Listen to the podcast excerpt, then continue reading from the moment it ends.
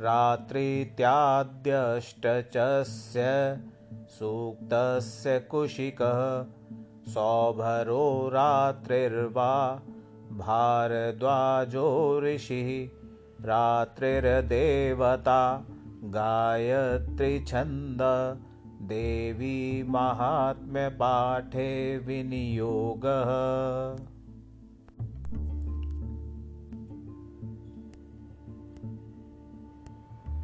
ॐ रात्रिव्यख्यदायति पुरुत्राक्देव्यक्षभि विश्वा अधिश्रियोधेत्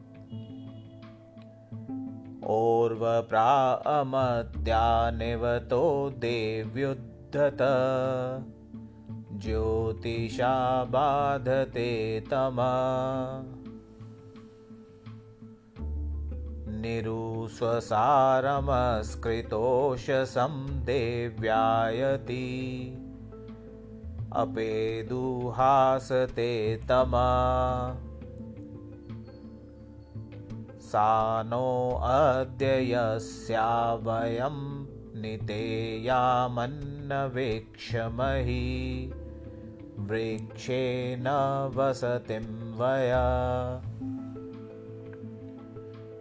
निग्रामासो अवेक्षत निपद्वन्तो निपक्षिणा